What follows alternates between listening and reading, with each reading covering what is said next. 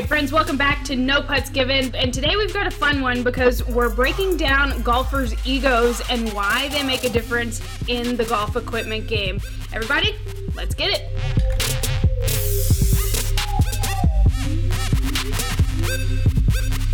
No Putts Given is powered by My Golf Spy, the most extensive reviews in golf. Before you buy, My Golf Spy. 9 million readers do it every year. Check us out. I'm sorry, I'm so distracted right now tweeting out who wore it better that I didn't even hear the uh, Tony, I must ask you a question. Oh boy. Oh my oh god. Why? Because Brooks Koepka. Okay, fair enough. I'm sure everybody saw that because it was all over the Twitterverse. How do you think yours compares? It, it's pretty solid. I mean, my daughter loves it. My wife hates it, which tells me I did it right. So. Mm. I wanna, I wanna, I wanna do that, but I don't think I would get away with it. Again, I know your wife, and she'd be pissed. Oh, I don't think I'm. I'm gonna have to exit out of the show this week. I can't look at his face the whole show. oh. oh, the people, the people listening on audio are gonna be so annoyed if they they can't see what we're talking about. All right, well, now that we've gotten over Tony's new look, well, I think it's the perfect week to talk about golfers' egos because for some reason that mustache just says like vanity to me. But Chris, I have a um I have a get to know you question.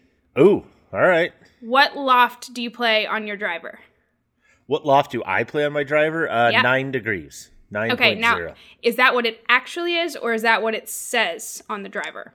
No idea. Uh, I mean, that's what it says on the driver, but you know, it could be 10 degrees, could be 11, could be eight and a half. I don't know. Harry, what about you? Uh, mine is eight and a half, and it's measured at 8.3. Okay, so pretty close. Adam? Um, yeah, I don't play golf really. Anymore. No, I'm just kidding. Fair. Mine, mine's a uh, nine. Mine's a nine point five. Okay, so again, is that what it actually is, or is that what it says? Yeah, actually, mine's at a 9.4, I think they say on the front of it. So pretty okay. close. Tony, do you know why I'm asking these questions? I, I just get phone calls middle of the day telling me what we're going to talk about, so I've got a hunch. well, the reason I'm asking is because there's a concept out there of vanity lofts, and I didn't know this prior to this topic, but I was informed a little bit as we were prepping for the show that vanity lofts are a thing where it'll say one thing on your driver, but you're actually playing a completely different loft. Adam, why do you think this happens? I mean, it started years and years ago, and it started for a good reason. Um, it sounds like a dirty little secret from the industry, but really, ultimately, it was golfers' egos. Uh, before I owned my golf spy, I was kind of on a different side of the business where you had to do fittings, and the, the majority of golfers that came in thought they needed some loft and needed a different one. So, for example, the majority of lofts back then were actually lower 7.5 to let's say 9 for most men. Women played 11, 12, 14, some even 16. So, it really came down to a thing, an ego thing, where guys didn't want to be playing lofts that were similar to women's drivers, even if they really needed it. And 20 years ago, uh, 10, 12, 14 degree drivers were often recommended for golfers. That's not the case anymore, uh, but at the time it was definitely more necessary prior to changes in a lot of different things like angles of attack and center of gravity change positions and uh, golf ball design and things like that. Um, but at the beginning, it was all about ego. And if if a golfer think they needed a nine, but a 10 performed better for them, the golf industry decided for them we're gonna we're gonna make it a ten, even if you think it's a nine. So they deliberately misled golfers to make them think that they were playing the right thing and that they were maybe better than they were. Well, they they helped golfers really. I mean, they, yeah. they kind of right. helped golfers get out over themselves. So if you've got again the ego thing, right? Like I I play a nine degree driver and the launch conditions produced suggest that you should be in a ten and a half. Well, you know, if you know that a guy who should be in a 10 and a half is is always or more often than not going to buy a 9 degree, how do you solve that problem so that you get performance, right? Because you don't want a case where somebody buys the wrong thing and then assumes that your product was was no good, right? So you have to get in a situation where you sort of find a way for the golfer to be happy with the performance, even if the numbers don't necessarily match. How prevalent is this? Uh, it's kind of interesting what, what's happened. So several years ago, what was commonplace was you know most drivers were a degree a degree a degree and a half weaker than was, was stated. So you know it wasn't wasn't unusual for example for a, a nine and a half degree driver to to be measured at, at 10 and a half and sometimes 11 uh, over time that's that's kind of i don't want to say that that's not the case anymore because what, what we find now is that 10 and a half degree drivers tend to be uh, the actual loft tends to be a bit higher 11 and 11 and a half and that that's still relatively common. What's what's kind of interesting is as driver design has evolved like adam touched on with the center of gravity being pushed farther back and and down in the club all these things that inherently produce higher launch angles.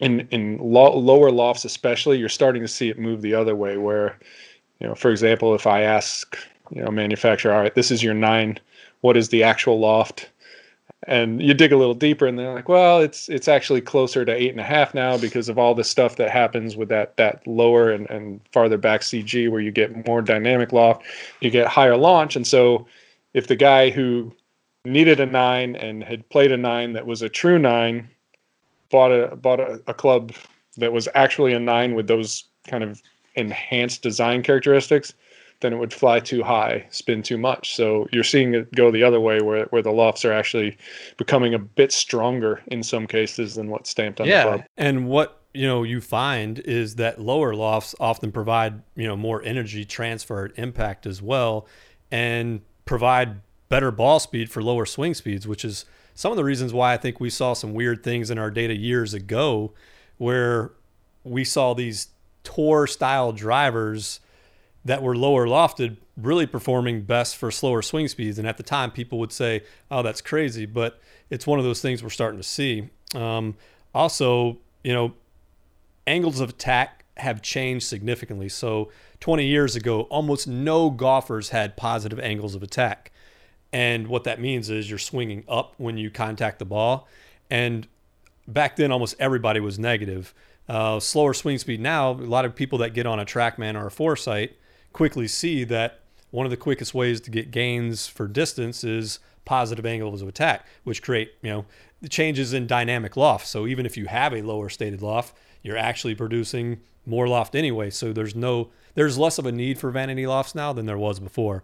But it was a pretty pretty interesting little secret that really no one ever talked about in the industry and I think the only time you when you do research on Google for vanity lofts in golf, we're the only people that really pop up there just really wasn't anybody talking about it. Is that because they wanted to protect the ego bubble? Nobody wanted to admit that it was happening, so then they didn't have to admit that that's not the actual loft that they play? Well, I think it's partially confusion too, right? Mm-hmm. Like the more information you throw at consumers, like they're already confused enough, right? And so we're trying to figure out how how do you make some of these things more simple? We throw around terms like stamped loft and dynamic loft and angles of attack, etc. Like, how do we make that just super simple for a golfer to say, okay, you know, on the you know on the driver it says nine degrees. All right, if I take this nine degree driver, but I deliver it at eleven degrees, what am I actually doing, and how does that you know how does how or why does that actually matter? Um, then you say, but that's actually not a nine degree driver; it's actually ten and a half. And so and now it's like, oh man, we got another variable to deal with. Now I'm doing, you know, said there'd be no math, and now I got to do math. and it's like, how am I supposed to figure that out? So what what do I need? Now we're getting to right like launch angles, spin rates. Well, my question is this: Do you think like there was like this secret secret meeting at the PGA show one year, and everybody sat around, and all the golf companies finally got together and were like, "Man, all these guys think they need extra stiff shafts, six point five degree lofts, you know, like Ace, you know, from fried eggs, right? Eggs one honey. You know, exactly. And do you think they all got together and did this? Because it is kind of interesting that almost all of them did it. Do you think there was any communication amongst them about it?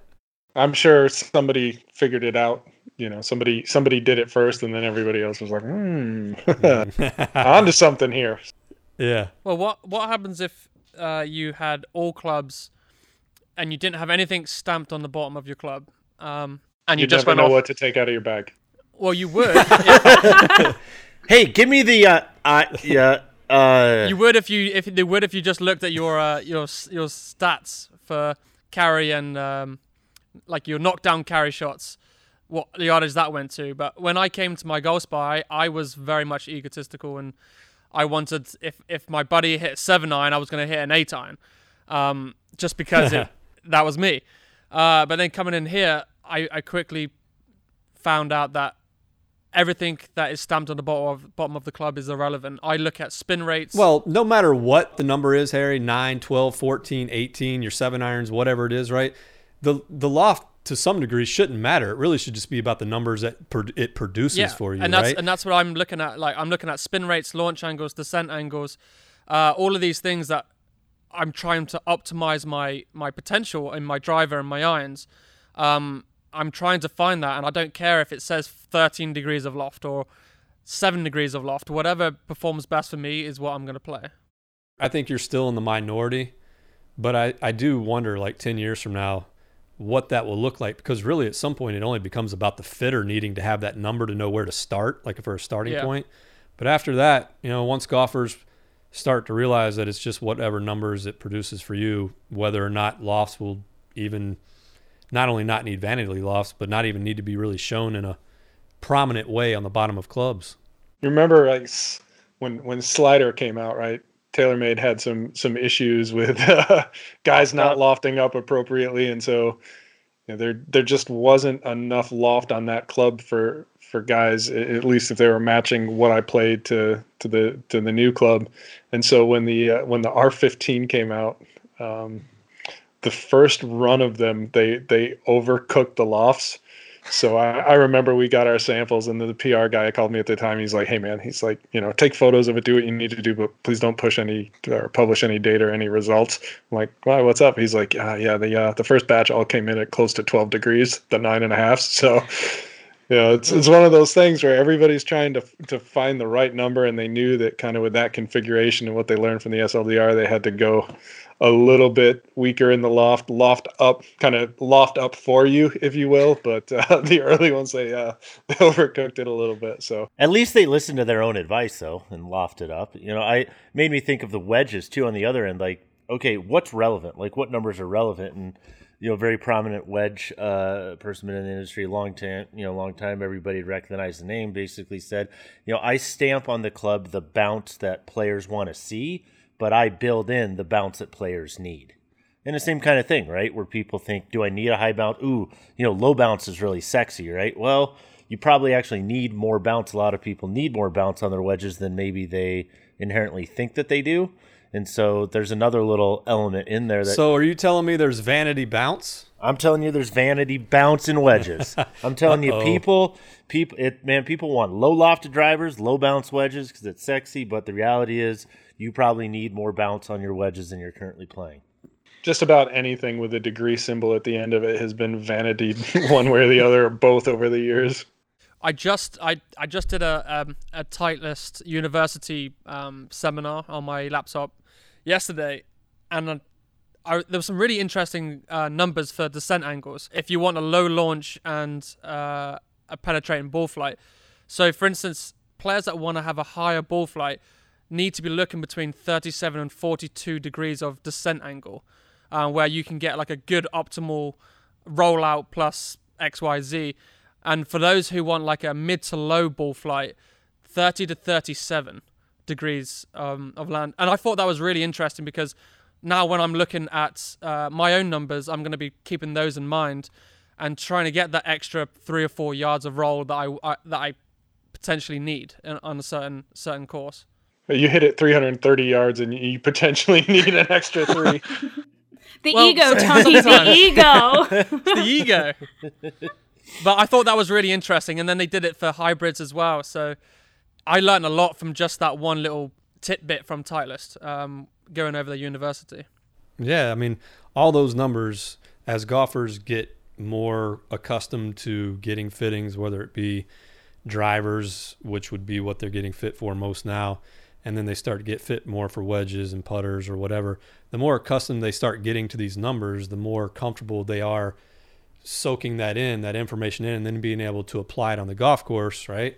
And it's going to take time, but uh, it's all valuable, and sometimes it can be overload, but it just depends on where you are on that education level and and wh- yeah. how you can apply it onto the course. But um, one interesting question that this brings up, I mean, it's kind of a rhetorical question, I guess, and is why do golfers care so much about driver loft and not what's on their irons? I mean, you think like I think some think they care about what's on their irons, right? We we hear it all the time when uh, when a new, especially in the the game improvement play space or the player's distance space, where these these so-called jacked irons come off uh, come out and and readers flip out about the lofts, right?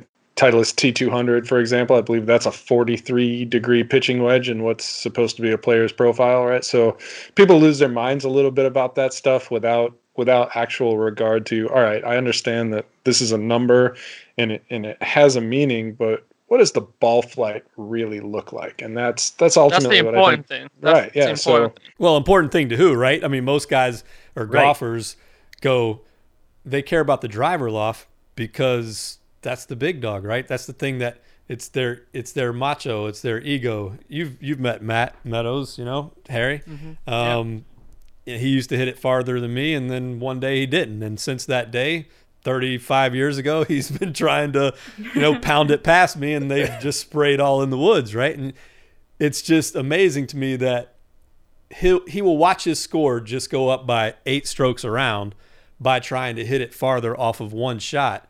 And then you get to the irons and it's all about precision, right? So when it comes to that driver, they care about that number because it means something about distance and their strength and manhood. But when it comes to the irons, eh, I don't care what number's on there as long as it goes farther than it did last year when I pull my seven iron out.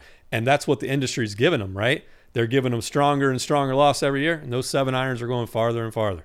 What is the what was, what was the question, Tony? How low do you think the loft's going to be on like a four, and you're like zero, like, like negative? Well, I mean, and that's the other part that it confuses a little bit is as manufacturers continue to do that, there are some people that that's really really good for. So you have some people that add a lot of loft at impact, right? And so Tony, we've talked about this too, like with Titleist, with the what is it, the the stronger lofted version where it's like another two degrees strengthened. That may make a lot of sense for a certain player, right? Um, but you know, like Tiger plays traditional lofts, what like 47, 48 degrees in his pitching wedge, but at impact, you got to wonder how much he de-lofts it, right? So he's hitting a pitching wedge with maybe the same effective loft that I'm hitting an eight iron because I scoop at it, right? How could we explain that to consumers? The difference between static loft and dynamic loft. How could we present that to golfers in a way that is like clear and makes sense, and they go, "Oh, okay, I totally get that now. That makes total sense. Why?" I mean, isn't it as simple as this? When you lay the club down, that's the static loft. When you hit the ball at impact, that's the dynamic loft, right? Yeah, so static loft, whatever this measures, you know, and dynamic loft is maybe you hit down on it, maybe you scoop up, you know. Tiger be hitting a 46 degree pitching wedge, but when he's hitting it in a dynamic loft is saying 42, you've actually turned that into, you know, a 9 iron.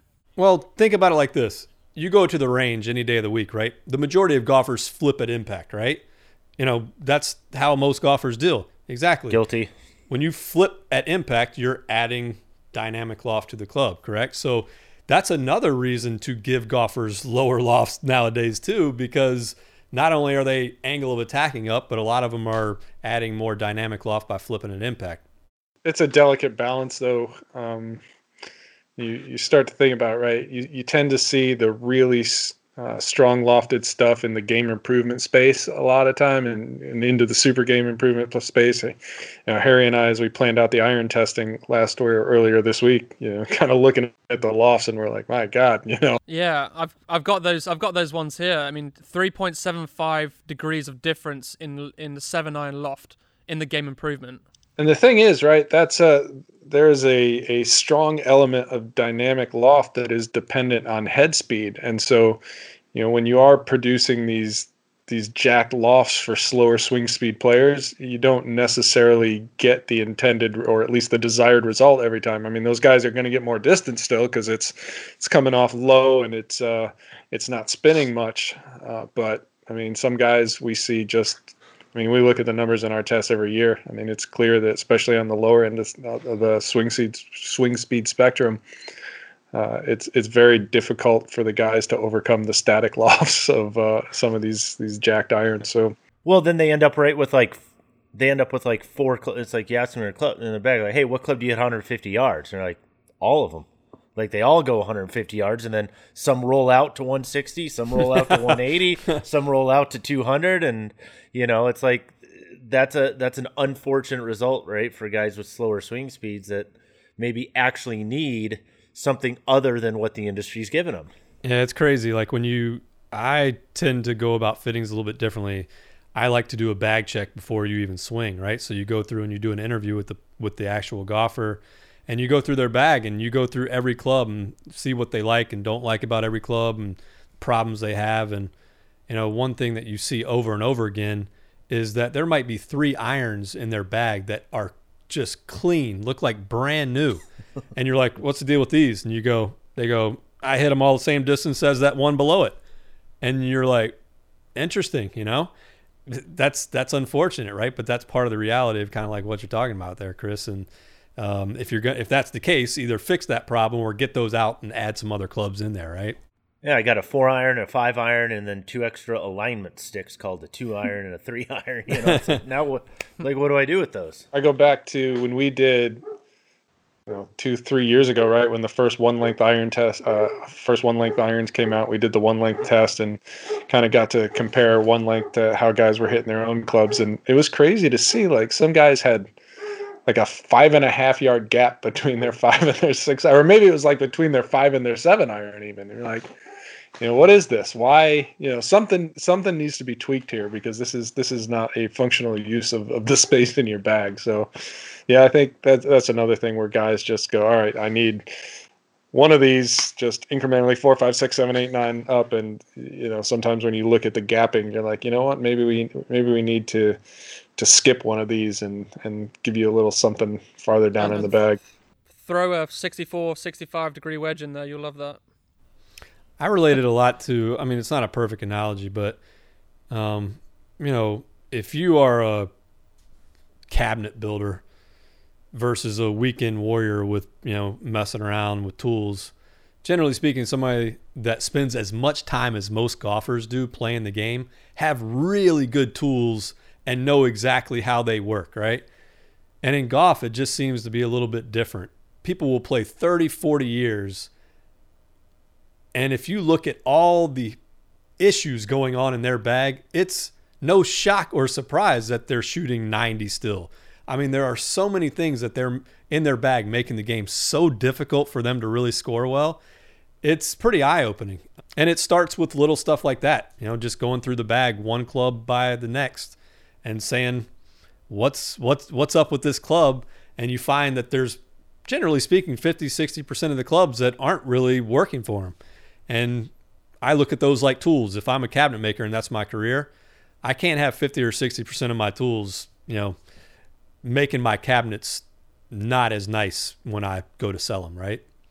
Yeah, and that's I mean that's an interesting point too because we're always saying, "Hey, go get fit, go get fit, go get fit, fit." And you know, if you do that, you you don't have to worry about any of that stuff because the fitter takes care of it for you. But even even if you don't want to buy new clubs go in for a checkup and, and just have a gap analysis done right where you just hit a handful of shots with each of your clubs and and see how far they're actually going that'll give you a good idea if you know something just needs to be bent or if it's time to replace a club with with a different club and, and really make sure that you're you're covering the range of distance you need to cover and you don't have any redundant clubs in your bag. But you know, one I think that's a great point, Tony. But one issue I see with that is where that gap analysis gets done. If it gets done indoor and not on the course, a lot of times why I think you see those three clubs all being similar distances is because there's that one club that they love, right? That they that they they do de-loft it, right? And they that's their baby. They play it over and over and over. But then they go from that seven that they love to the five, and they're in a more traditional stance. They don't swing it the same. So really, the lofts actually end up being very similar, but they're not as confident with that five as they were with the seven, right? So two different swings, okay, produce almost similar distances. But when people get fit indoors, no different than with putter fitting or gap analysis. I don't think they swing the same indoors as in like a game mode golf where they're like, all right, here's my comfy club, right? And they get in this really comfortable position and swing like super comp, you know, confidently. Indoors, you just don't see that. So I don't know if you're going to get a perfect gap analysis with indoor gap testing. Do you follow what I'm saying? There is a psychological element at play with with indoor for sure, and I've seen it over the years. A lot of it is is golfer dependent you know and again because a lot of the guys that i've fit over the years are guys that i play with um, so you know i kind of see both sides of that and it, it's interesting there are guys that come in and and what they do indoors is absolutely indistinguishable from what they do outdoors and then there are other guys where like just something psychologically a, a, a switch gets flipped like there's this one guy um, worm mike wormley um, kills the ball outside outdoors absolutely kills the ball, hits it. Yeah, he's probably he's a big guy. He can motor it, probably push it out 280 when he's when he's really swinging swinging well and getting a hold of it. You, you put that same guy in a hitting bay with a driver, and it's a 220 yard slice every time. And there's absolutely nothing you can do to to kind of write him because it's the psychology of the wall in the corner or whatever it is. And that i mean it, it happens. It absolutely happens. And that's that's a you know that's a challenge. Yeah. And not to get too far off topic, but you know, putter fitting I think is the worst indoors because you watch guys on like Quintic, right? Or these devices that track them. Their their putting stroke is so different than their real stroke. Their asshole tightens up so tight that they want to hit that perfect stroke. Like you remember when they used to put that ping app on us and you try to get that professional stroke? Better like that's if I want to putt well, that's I'm like stick this thing on. Like I want to I'm not trying to make it. I'm just trying to impress the machine. yes, exactly. That's the exact point. And here's how I know it's wrong. When we finished testing there, they said, "Adam, you have the second best, most consistent putting stroke we have ever seen." that is 100% false. That is not possible.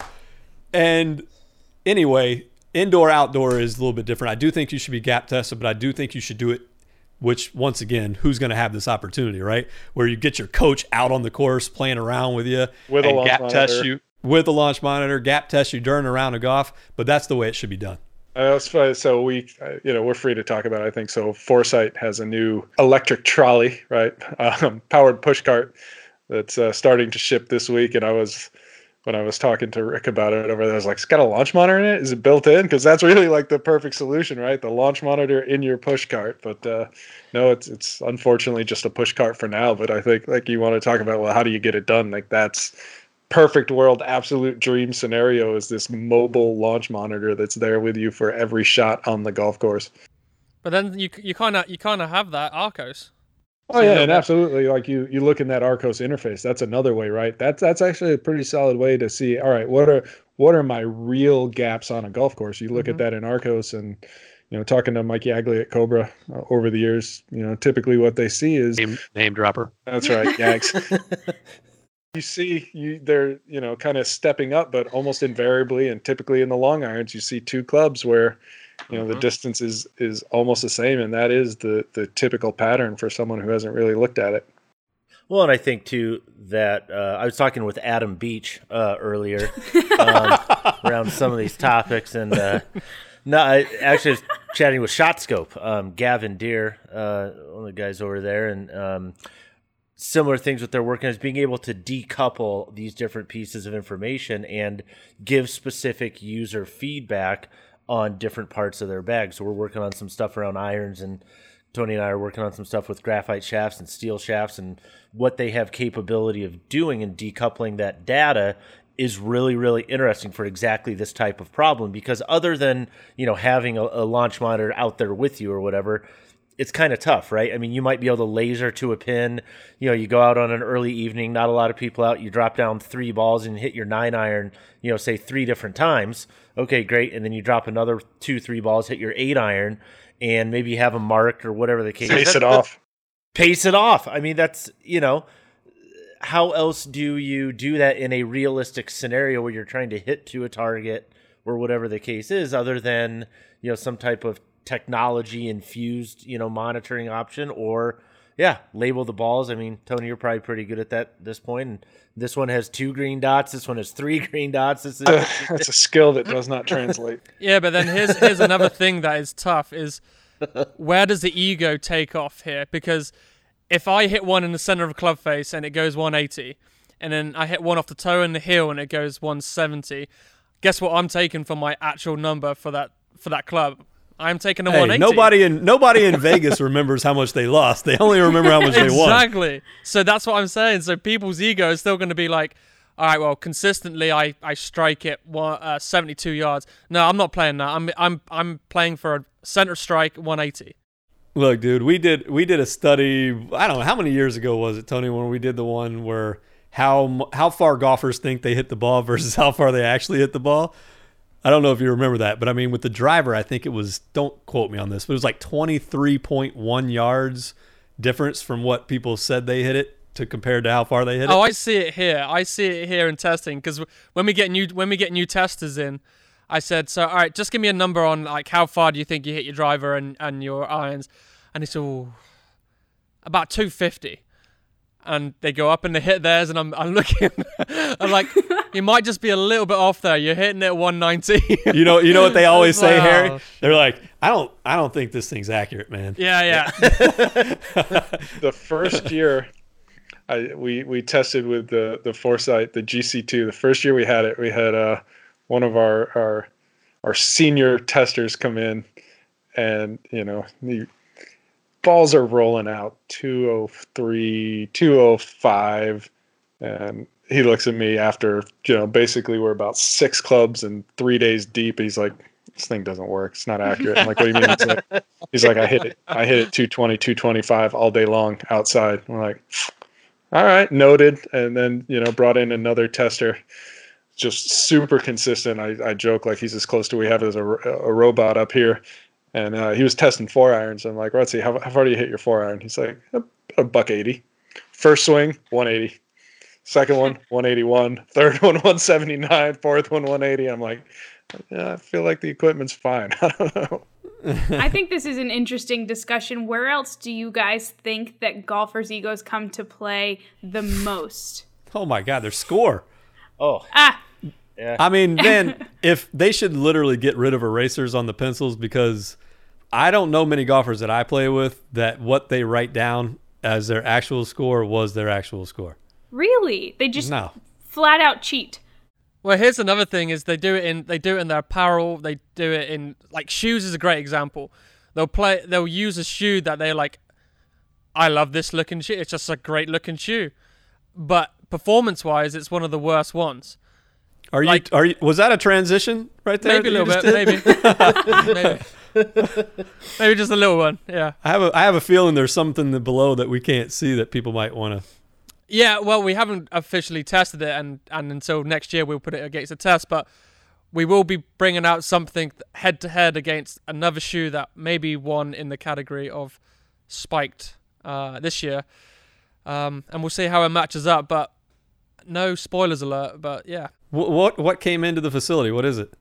Yeah, show us. Uh, Can you? It's a it's a Nike. It's a Nike shoe.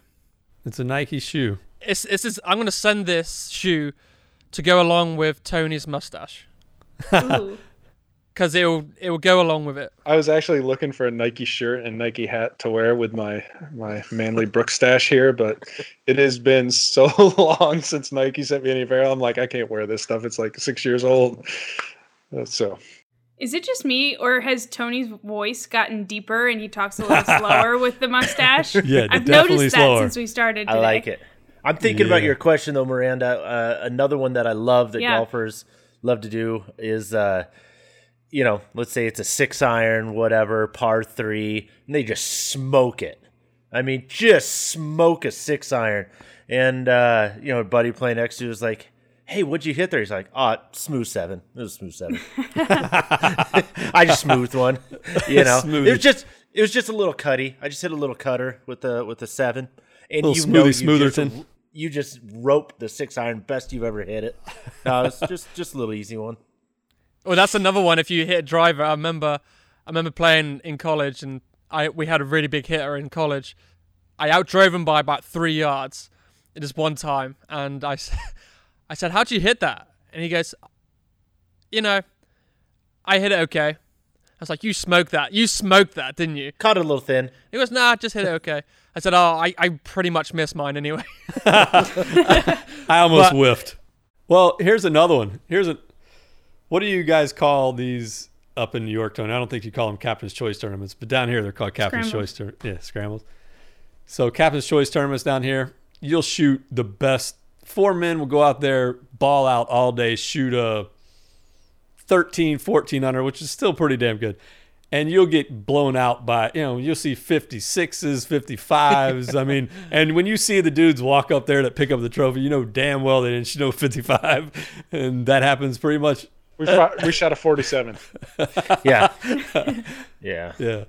So Captain's Choice tournaments are the worst for Yeah, isn't that crazy for a game that's built on such like honesty and integrity and doing the right thing and call pennies on yourself. Golfers a bunch of liars, man. you know, so it's crazy. Well, hopefully none of you are, right? I, I, I that was I was met with like sheer silence. I I did the hairy thing once where it's like I caught it really good driver and got it by my buddies like oh man you got a hold of that one. I was like Nah, a little bit off the toe, a little toey. Chris has played with me. I'll give you. He'll tell you. I'll give you over over a four day span. I'll give you one good round. Yeah, and and what's really fun is it's not always on the same round. It's like two holes here, four there.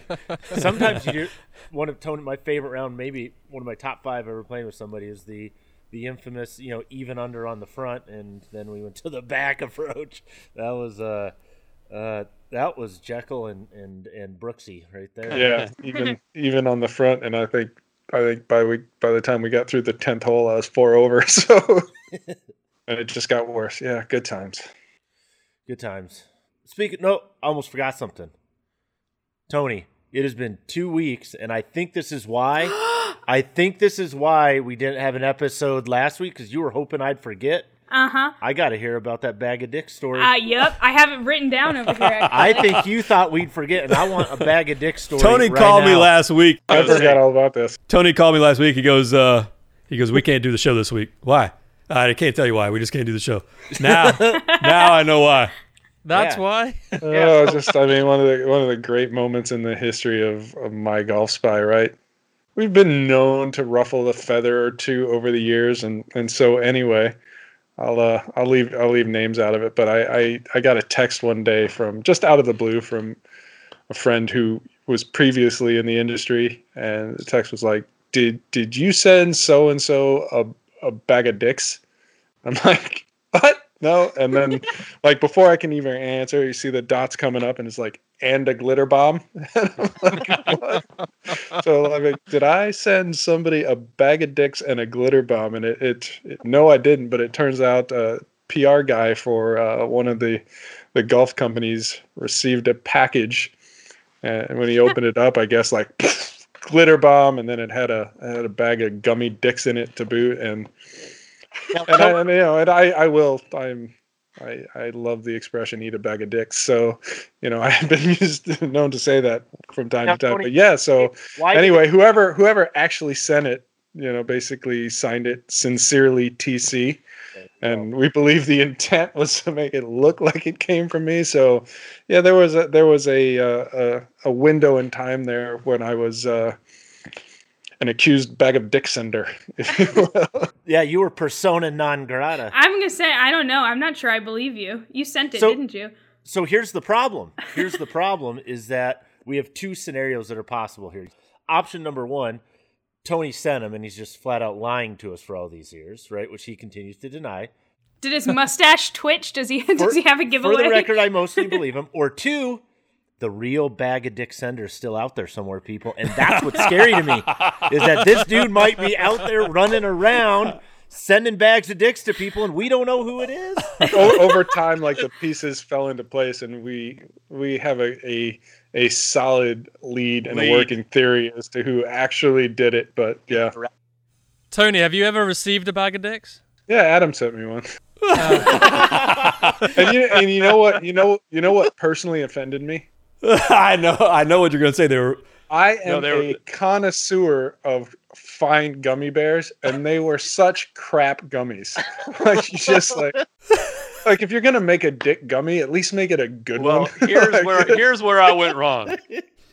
I delegated that task to Sam, and Sam got them sent from a discount place from China. So you got some Chinese gummy. You didn't dicks. even do it personally. You got your I, like My Golf Spy assistant to send it. Yes. That was. I, I, I, honestly, I, I don't know that there's an alternative there. I just can't imagine that a, a reputable gummy company is out there making the gummy dicks mm. because you just don't need that market if you make a solid bear. DTC. It could be Haribo doing like a little DTC action. like like ah. Haribo is a crap gummy. Let's just put. It uh, right I, I reckon. I reckon you're gonna get about six or seven bags of dicks shipped to your your house in the next two weeks. I, I got no pride about my gummies, so if, if they're Albanese, I'll eat them. I have a question. If it's also a glitter bomb, please tell me that the gummies and the glitter are separate because there's no way. Okay. Well, they start out that, separate. That, that's kind of what I said. I was like, "Look, man, I'm I may be a rotten son of a bitch from time to time, but you know, glitter is just like I've got a ten year old daughter. I know what it's like to have glitter all over the damn place. You can't get rid of it. I'm gonna tell you right now. Tony and I have talked w- way too long in our life together. I don't feel like he has lied to me on any occasion other than this. He sent that bag of dicks. but do you think he would have been brazen enough to sign at TC? Oh no, I'd have put my name on it. Like there would be, yeah, that's that's no. the issue. I would have ne- left no doubt. It's weird because I have all these email and texts that say, "Hey, from TC, TC, TC, TC." TC. So here, here's my question, Chris. How did this person, how did the person know that Tony signed things TC? They have to be in your circle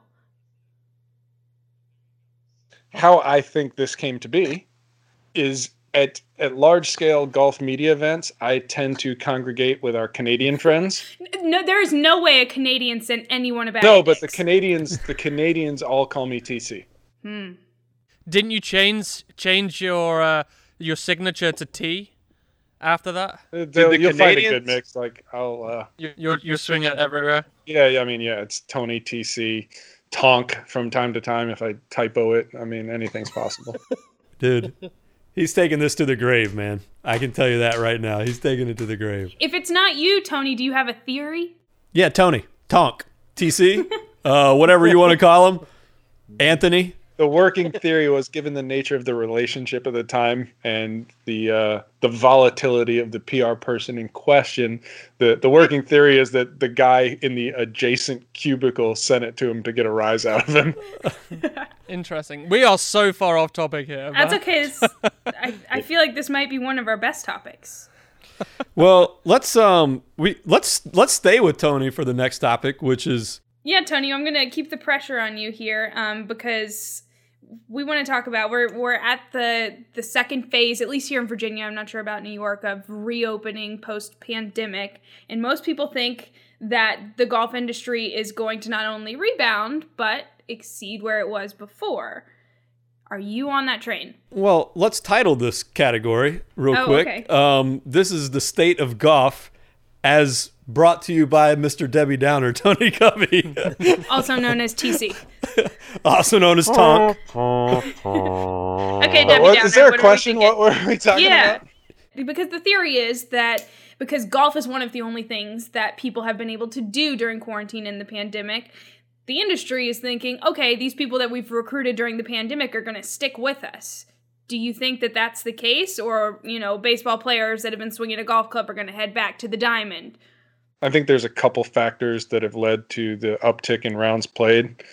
Uh, as you mentioned hinted at right? One uh, golf is the or was the only game in town right? So the the reason i hear all the time why why people give up their memberships and play less golf or stop playing golf altogether it has to do with their kids sports specifically traveling sports and you know go, going all over hell's creation for for traveling soccer or traveling softball or traveling baseball or you know whatever it happens to be lacrosse a lot of the participation is being driven by the fact that there's nothing else to do. And again, you have things like state parks opening up where people can go go hiking where, you know, around here anyway wasn't necessarily an option day one. And you have the warmer weather, which, you know, golf technically a warm weather sport for a lot of us, but you know, now there are other things you could do that you couldn't before. So I, I think that rounds played number is going to start to come down even as as golf course kind of gets the open courses creeps closer to 100%. So I think I think participation is going to drop. I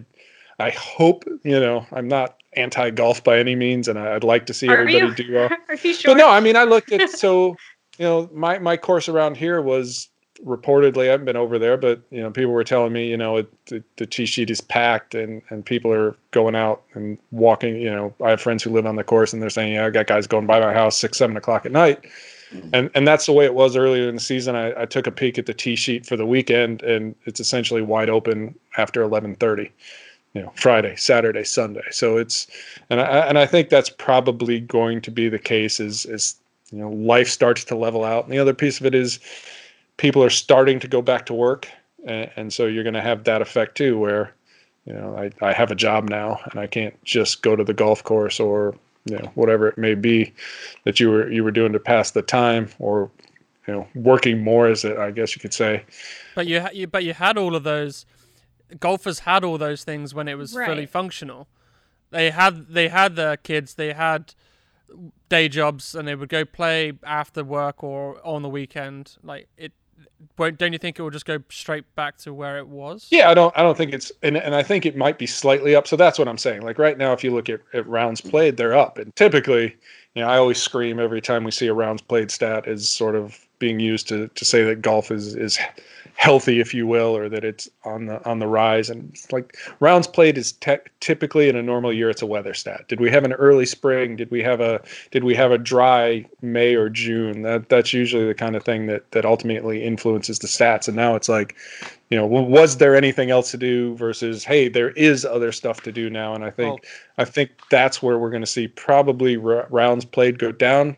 That being said I, I did talk to, and I've had a couple conversations with, with the guys at the golf companies over the last couple weeks, and there is there is some optimism now that that sales are going to take off. So that's that's kind of been like yeah, but I mean this is this is obvious, right? Like there's no stores open, haven't been. There's going to be stores open, sales are going to go up, right?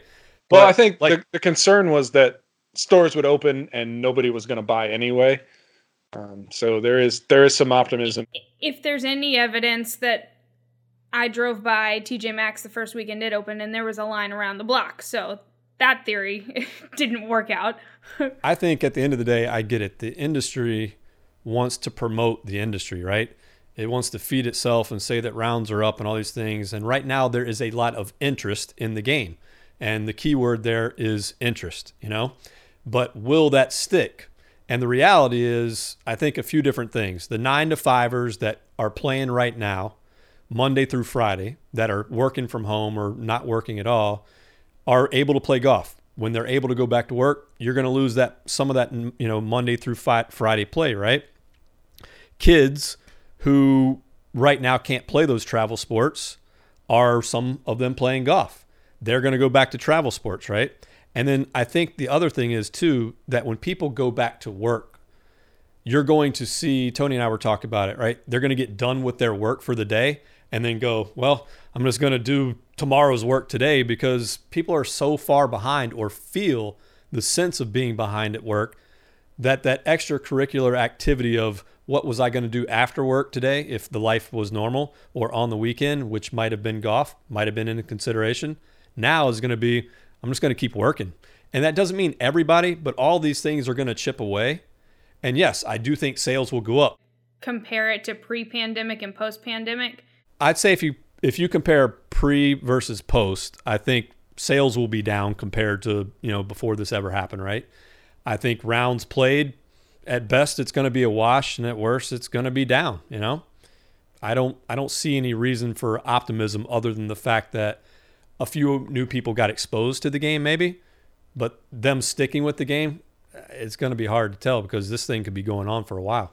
Right, and when things do, you know, whatever I know John Gordon hates it when I when people use this word, but it really is like when things go back to whatever normal is at the other side of this, the the the issues real or imagined with golf, you know, it, it takes too long, it costs too much, it's elitist, all of these things, those things still exist, right? Nothing nothing has changed there.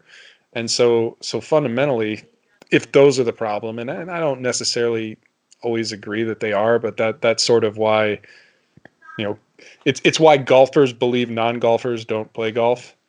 Uh, those things haven't gone away. Those things are still, you know, a part of the the culture of the game, if you will. So no, and I think it too. You know, follow the equipment trends, right? Like we talked earlier here. Like what's going to happen? You know, our company's going to start liquidating product. The product cycles, how's that's going to work out? Where you know, Ping was going to have right new stuff. Um, kind of coming out this summer. That's on hold. Titleist sounds like we're still not 100% sure from everything we've heard, right? Mizuno's still on for this fall with uh, potentially a JPX update. That's a safe assumption. It will be a JPX. Well, that, I think that, yeah. But we're not seeing the fire sale kind of stuff yet that maybe we thought we might see. We're like, hey, buy a new SIM driver, get a fairway wood for free. Buy a new, you know, Mavrik, get a, you know, fairway wood for free. We're not seeing this liquidation kind of desperate inventory thing just yet from the major OEMs and I don't know if that's something we're reading I'm reading too much into or not enough into but there that that type of you know kind of uh, warning or or really kind of you know skittish feeling from the OEMs does not seem to be as desperate now as maybe it was a month ago. Yeah, I think and I think too there there was probably a little bit of early panic and you know, I but I, I think in talking to some people, like there is a feeling like there there will come a, a point in time, and I don't know if that's July first, August, September. Uh, I will expect that it's going to be earlier than it would be in a typical year, where they're they're not going to make up what they what they didn't sell over the last two and a half months uh, the rest of the year. Like that's right you know the the busy the busiest part of the season is you know plus or minus 15 days pretty much over with. Like corona came at absolutely the wrong time for as far as sales cycles are concerned. So there i, I don't know the date but i i would be shocked if we didn't see discounting earlier than expected. Now well, if Bob, if Callaway uh, holds off or TaylorMade holds off if one of those two kind of holds off and and is able to either avoid it or or really get in towards you know almost snow season, if you will, till the, till the beginning of ski season, then you have a situation where Titleist can maybe launch their product mm-hmm. this year. But if if you get in a situation where you know come July 1st or August 1st, July especially, um, and and TaylorMade and or Callaway goes, that's it. We gotta we looked at the numbers, we ran the projections. Let's start blowing this stuff out. I, don't, I don't know how you can launch a full price product in that climate. Yeah, yeah. So well, Barber yeah. came out with a great um, analogy on this, and he he was telling me about these golf companies, for instance, like the Callaways and the TaylorMades, they're based on retail stores, and if the retail stores don't buy them, then you have a lot of product just sitting there. And what do you do? Do you discount it? Do you like what what do you do because you could lose thousands and thousands of dollars doing that so if the retail stores like the pro shops and the dick sporting goods and all those don't buy them and wait and, and are going to wait for 2021 product, there has to be some kind of discounted products. But I think they're going to wait until that they make a decision. I think the industry is going to fight the discounts as, as hard as, they, they, can. I don't think they're going to do it. I don't think it's going to be put it this way. Some might. I think everybody's waiting and see to see who's going to do it first. But it's a it's a lose lose. You know, like that's that's not worked out for the industry before. I don't think they want to go down that road again. Um, but we'll see. Yeah, because the issue, like you start, and again, I mean, I my mailbox with the kind of the the various specials or, or discounts from the the retail stores, the online resellers, you're starting to see kind of prices come down on some stuff, but it's it's it's last year's stuff, and what that tells me is that well, while golf companies have gotten more responsible, there's still more prior year inventory in the retail channel, then would be optimal. Especially again, same situation. If you're not you're not selling new stuff, you're not selling old stuff. So you're the old stuff that you'd hope to blow out by now is still there. It's already discounted. The new stuff is not selling because nobody's open and, and to date nobody's been buying and that's so that's to a degree accumulating and so you're going to get into the end of the year or you know in, even into the fall and you've got a ton of this year's stuff still on shelves, potentially still in some warehouses, and you still got more of last year's stuff than you want. How much? How much is it? How much do you get a, a ounce for recycling titanium? right? I mean, because there there's a drop dead point, right? So we talk about these pressure points. Like, yeah, I agree, Adam. I think they're going to hold on as long as they can because once you start discounting, right, that's that slippery slope, and then it's like, okay, dominoes fall. Who's next, and how much do you discount? Because we're moving, right? We got to get stuff out of there. But the longer you wait, right, the more pressure there is on this side to drive sales at those prices. And I think there's pent up demand right now that we're seeing, right? People haven't been able to play, haven't been able to shop. So like, yeah, I'll pay four ninety nine, five twenty nine for that driver. Yeah, I want a new set of irons. And so you got that wave of that kind of core group of golfers that probably would have bought in March, but now they're buying now when is that going to dry up? Is that going to dry up at the end of June? Yeah, that is, is that going to dry up at the end of July? Like Tony's saying, like, is it a July one thing? Is it an August one thing?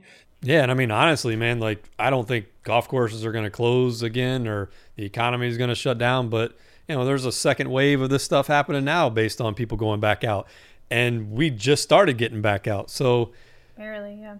Uh, how while the economy might might not shut down again because they won't allow it to or whatever does that not mean that some people just you know individually don't take it a upon themselves to become more responsible be proactive about shuttering their own doors and not going out and playing golf or spending money again you know? So this thing nothing has changed right?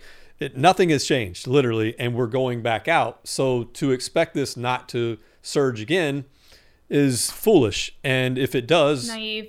Yeah, and if it does, which it is, does that mean more people are going to start withdrawing again on their own and then spend less? We don't know that, right? Yeah, I wonder. So I, you know, I have a lot of golf courses that show up in my Facebook feed and people posting pictures of their their rounds and after rounds, and I'm I'm starting to see an uptick of photos of you know like hey post round let's all get together nothing nothing close to to social distancing, no masks, any of that. And I'm starting to see more and more of that. And I wonder, like, what does it mean for for a golf course if there is a coronavirus outbreak among the membership, right? Because you know there is a lot of overlap where you you play with a group of guys this week, and then two of those guys play with two others, you know, and it's you you could see how it how the permutations spread pretty quickly, and that that I think is is also a risk with you know kind of well, the, the relaxing of things is is a feeling that things are are better than they actually a, are. A false sense of comfort. Take take today, right? One player on the Korn Ferry Tour and three caddies tested positive today, right? And mm-hmm. so, okay, what do we do with that information? Ah, who gives a shit? Just keep playing, or are they going to start to pull back, or what are they going to do?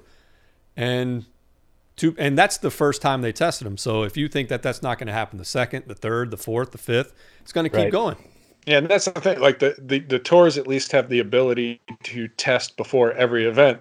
Your your local golf course is not going to test everybody in a foursome before they head out. And and again, they're you know we can talk about the the foam on the flag sticks and not touching and, and staying six feet apart on the golf course, but the the photo evidence I'm seeing suggests that that isn't happening uh, to the degree that it should. And so, no. Nope. Well, and the other thing too is it's not just golf where it's not happening. So somebody could maybe be social distancing on the course, but that doesn't mean that they didn't go to a restaurant and meet up with a couple of friends and then bring it to the course. So I mean, there's so many variables that you can't control, and then you know it it could move from there. That that's the problem.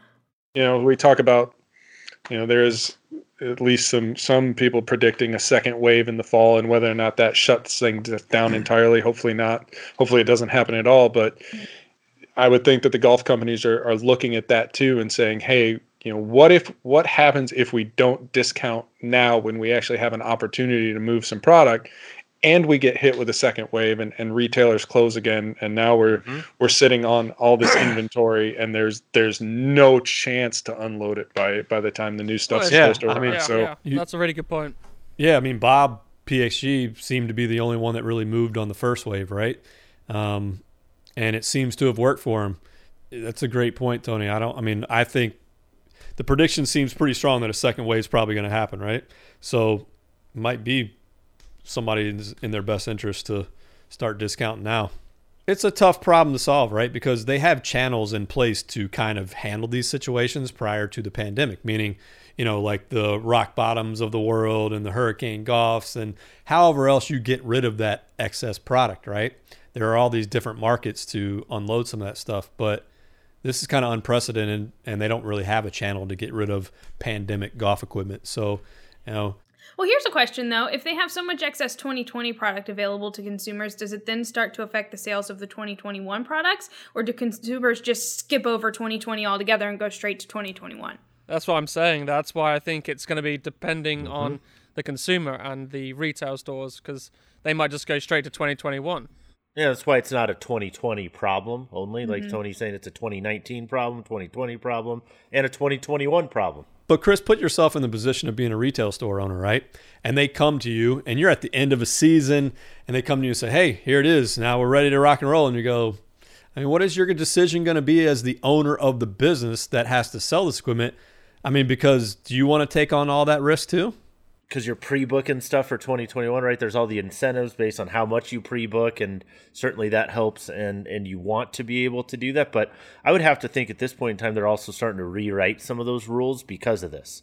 Saying well well hang on a second here. I can't afford to get stuck with this. I, I need some kind of an out. I need some type of a a pandemic out clause, you know, in in this. So I think what we're going to see is rewriting some of the rules around uh, retail channels and potentially seeing companies do more DTC stuff. Where okay, mm-hmm. yeah, I can't go to every you know every five you know all these different retailers and say, hey, you know, drop this by four dollars, drop this by twenty dollars, whatever. All right, I'm selling you know Epic Sub Zeros from 2019 at 129 bucks a piece till they're gone and I can sell that through the site, right? Because I don't have to check with anybody. So you're saying companies that aren't traditionally direct to consumer could create some sort of like an excess product channel that goes straight to consumers. Yeah, I mean they can. You have to be careful. You have all these relationships to manage, right? Mm-hmm. If you totally undercut your retail channels, that tends to not be a great thing, particularly if you're trying to build those relationships moving forward. It is generally frowned upon. But if it's something that could you know, if there's a way they could work together on it and somehow use that channel together to do that, possibly. But man, if I'm that retail store owner, I don't stick me with that much inventory. I can't commit to that right now. If you want to sell your product in my store, which I want you to, and I want to be able to do that, I can't afford to take on that much risk. So if I'm going to take on that risk up front, what's what do you have different now that's going to help me balance that out? Because credits towards product the next year, that's just going to you know pass the buck. It's not going to actually help me where I need to be helped. And so floor space, shelf space, whatever you want to call it, is not an infinite resource either. So if you if you already have a, a, bunch of or some amount of 2019 and you've got a bunch of 2020 gear and you haven't unloaded that, where do you where do you put the 2021, right? You have to do what we had to do. We had to get a storage unit. it's really, it's like you know, let's get. We're just going to put one out of one of everything out here, and as soon as it's wet, we'll just run and grab another one, and well, that's where you blow it out online through that DTC channel. They ship it from whatever that retail location is. You get a cut of it, they get a cut of it, and basically you become a warehouse of the virtual retail store or something. I don't know. Adams Golf did that like way uh-huh. back when. I can't remember what that program was called, but it was pretty ahead of its time. Um, they could bring back something similar to that. Mm-hmm. Maybe it'll all go to the same place that the T-shirts for the Super Bowl losers go, and we just won't know. That goes with Bahamas, you know? man. Oh, does it? Yeah. Okay, well, so then, so then in about 15 years, there's going to be a phenomenal increase of awesome Bahamian golf stars on the PGA Tour. I'm calling it now. Could be. Chris, um, my tub spy this week, you're talking about or asking about graphite shafts, right? Uh, yeah, that was one of the questions. Any good responses? People it's it's interesting it almost doesn't matter what the topic is right people that are resistant to certain types of change are always resistant to that change Uh, people that want to be naysayers of different technology find kind of the same excuses. You know, why not to upgrade to HD TV? Why not to you know, get a programmable thermostat. You know, I don't know. Why not get a ring doorbell? Same kind of things you see with. Oh, I don't like those things. Yep. Well, see here. I don't want to go ring people's doorbells anymore because I'm like, hey, it's me. yeah. I don't like them. So anyway, what we're gonna explore. Uh, Tony and I have a plan here. We got some stuff we're going to look at in the graphite iron shaft space because it it's a compelling topic. It is an area of change. I mean, you, you look however many years ago, right? There used to be you know everybody played steel shafts in the in their metal woods and their drivers and three woods and other than Jimmy Walker doing it I guess today at Colonial or whatever yeah making a comeback that you know pretty much everybody it took time to transition to graphite in in drivers etc because it was demonstrably better across the board we have not seen the same thing in irons um, and and and it's a question we're asking why why not why have we not seen this on tour why are we not seeing it with amateurs you know I don't know. I just think it's as simple as, as math, right? It's math. And yes, I think graphite shafts are getting better for irons and they're going to continue to get better. But at the end of the day, eight versus one, right? And if you're going to have really good graphite shafts and you have eight clubs in your set versus one driver shaft and going from a TT light or a dynamic gold or a X1 honey, you know, to a whatever Graphalloy Pro Light 35 that still costs 35 bucks um, yeah, I can I can dig that. But when it comes to replacing a whole iron set, Harry has the luxury. You know, I doubt Harry had to pay for those shafts, but everybody else does. And eight times fifty bucks, you know, is a four hundred dollar upgrade to the set of irons that you already had to pay eight hundred bucks for. You can't um, get a um, set of irons for eight hundred bucks anymore, barely. So I mean, yeah. Yeah, yeah, you can. But I mean, but you're you're probably the baseline for a guy who's at, at that level who's going to think about a, a, premium graphite offering is probably 1200 even so you're you know you're again you're almost double your money to get to yeah i mean it's just it's simple math you know and you'd have to really show some proof right now you know mm-hmm. fuji and whoever can talk all they want about hey it's gotten better and until some pros play it in their bags and until some type of study or test is done to show that it's definitely better than the lightweight steel out there or heavy, you know, the, the standard steel that's out there, I don't think anything's going to change. You know, that's the question.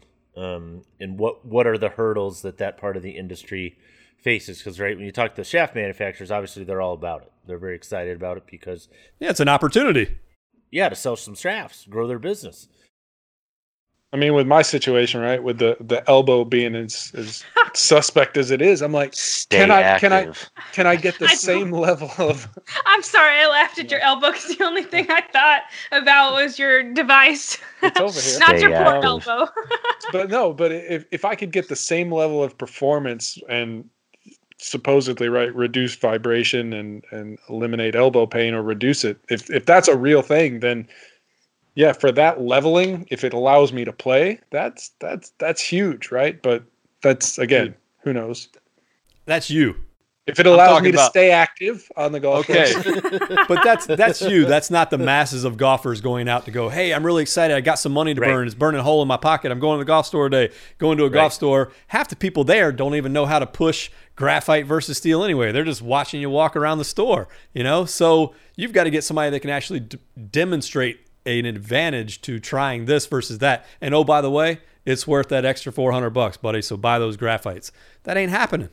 Right. Or it's got to become to the, uh, I think it's got to get to the point where it's more of a cost neutral decision, right? Where it's A or B. And right now, are we there? No, absolutely. We also know that graphite shafts tend to be arguably the highest margin product in the entire industry. And so it may be some exploring around okay, how inexpensively can you actually make graphite iron shafts if you wanted to go? Here's how you do it you do a made for, and it's cheap.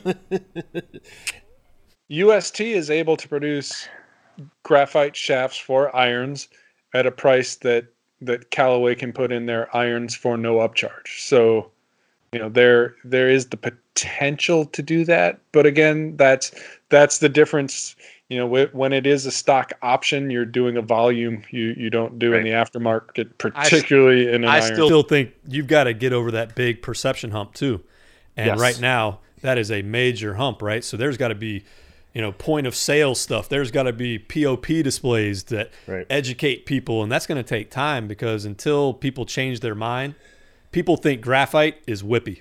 You know, you get a Well, the industry manufacturers kind of did it to themselves, right? Where they put these these low cost, you know, apologies in advance, crappy graphite shafts in some Who of are these you stock OEM apologizing yeah, to? to Ouch, nobody. my To, ears. to the to the Oh. ba- to the poor bastards who bought the crappy graphite shafts, I guess really is probably who should we should apologize to. But it, again, it's sort of like, hey, we we made this this low cost, comparably low quality product that has become the thing that most golfers associate with graphite shafts and so sort of how do you how do you separate yourself from the mess that you made is kind of the challenge Yeah, and it's not going to be easy. Not going to be overnight. Uh, I think that's where the performance part comes in, and we'll see. In, in really, if we talk about tour validation stuff, I think you really need somebody not like a Bryson.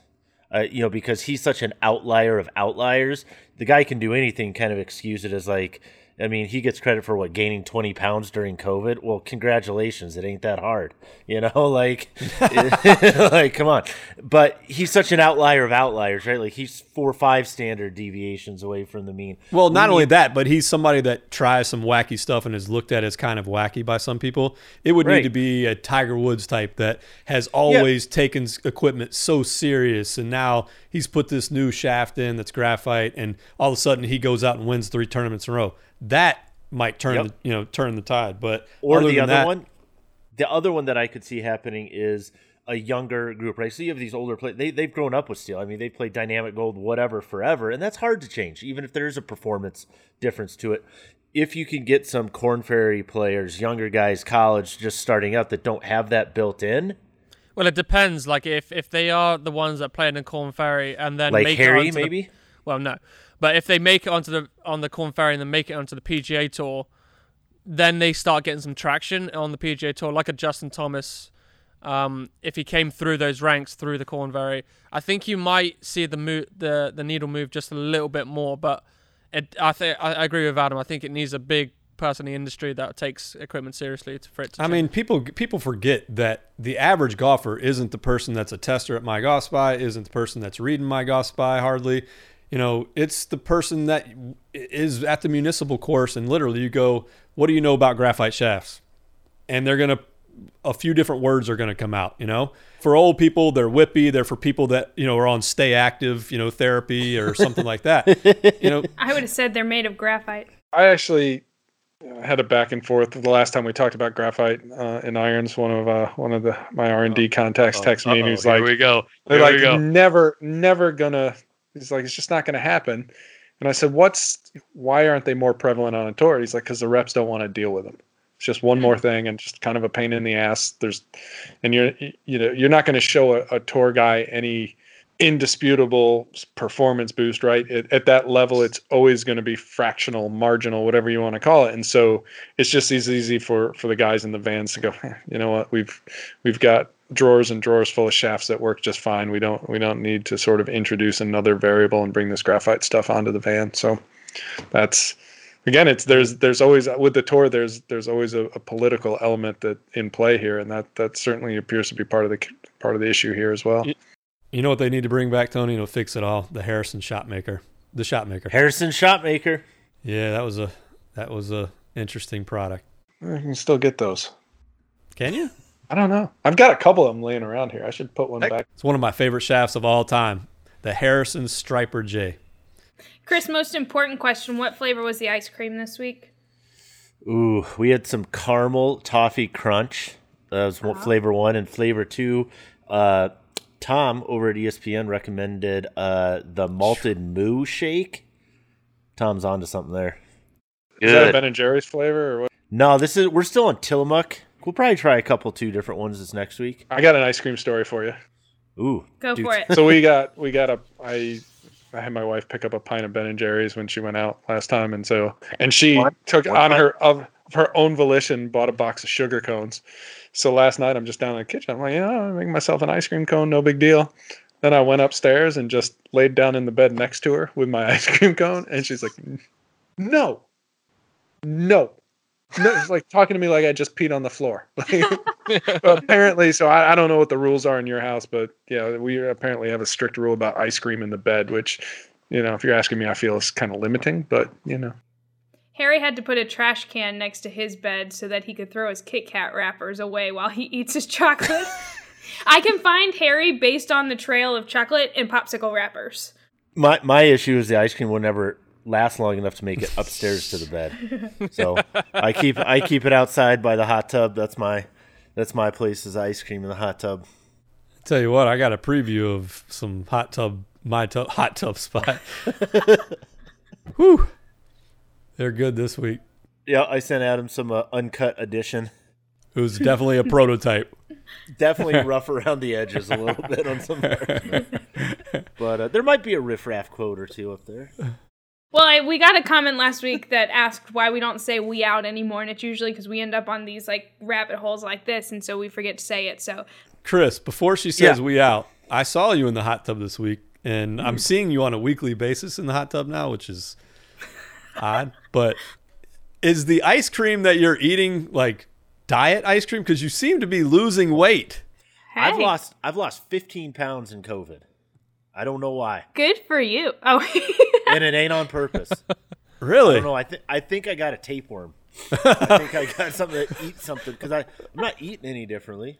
Uh, eh, that's not true. I'm probably eating maybe a little bit more ice cream. Do you? How many teeth do you have? That's actually yours still. Teeth? Yeah, all of them. Yeah. You have no cavities. Well, no, there's some stuff. That, there's some stuff filled in there. But. There's some. There's some. There's some craters in there. I haven't done a I haven't done a full inventory recently. Talk about gap analysis, man. Do some gap analysis in my mouth. All right. On that note, and we out. That's a good ending.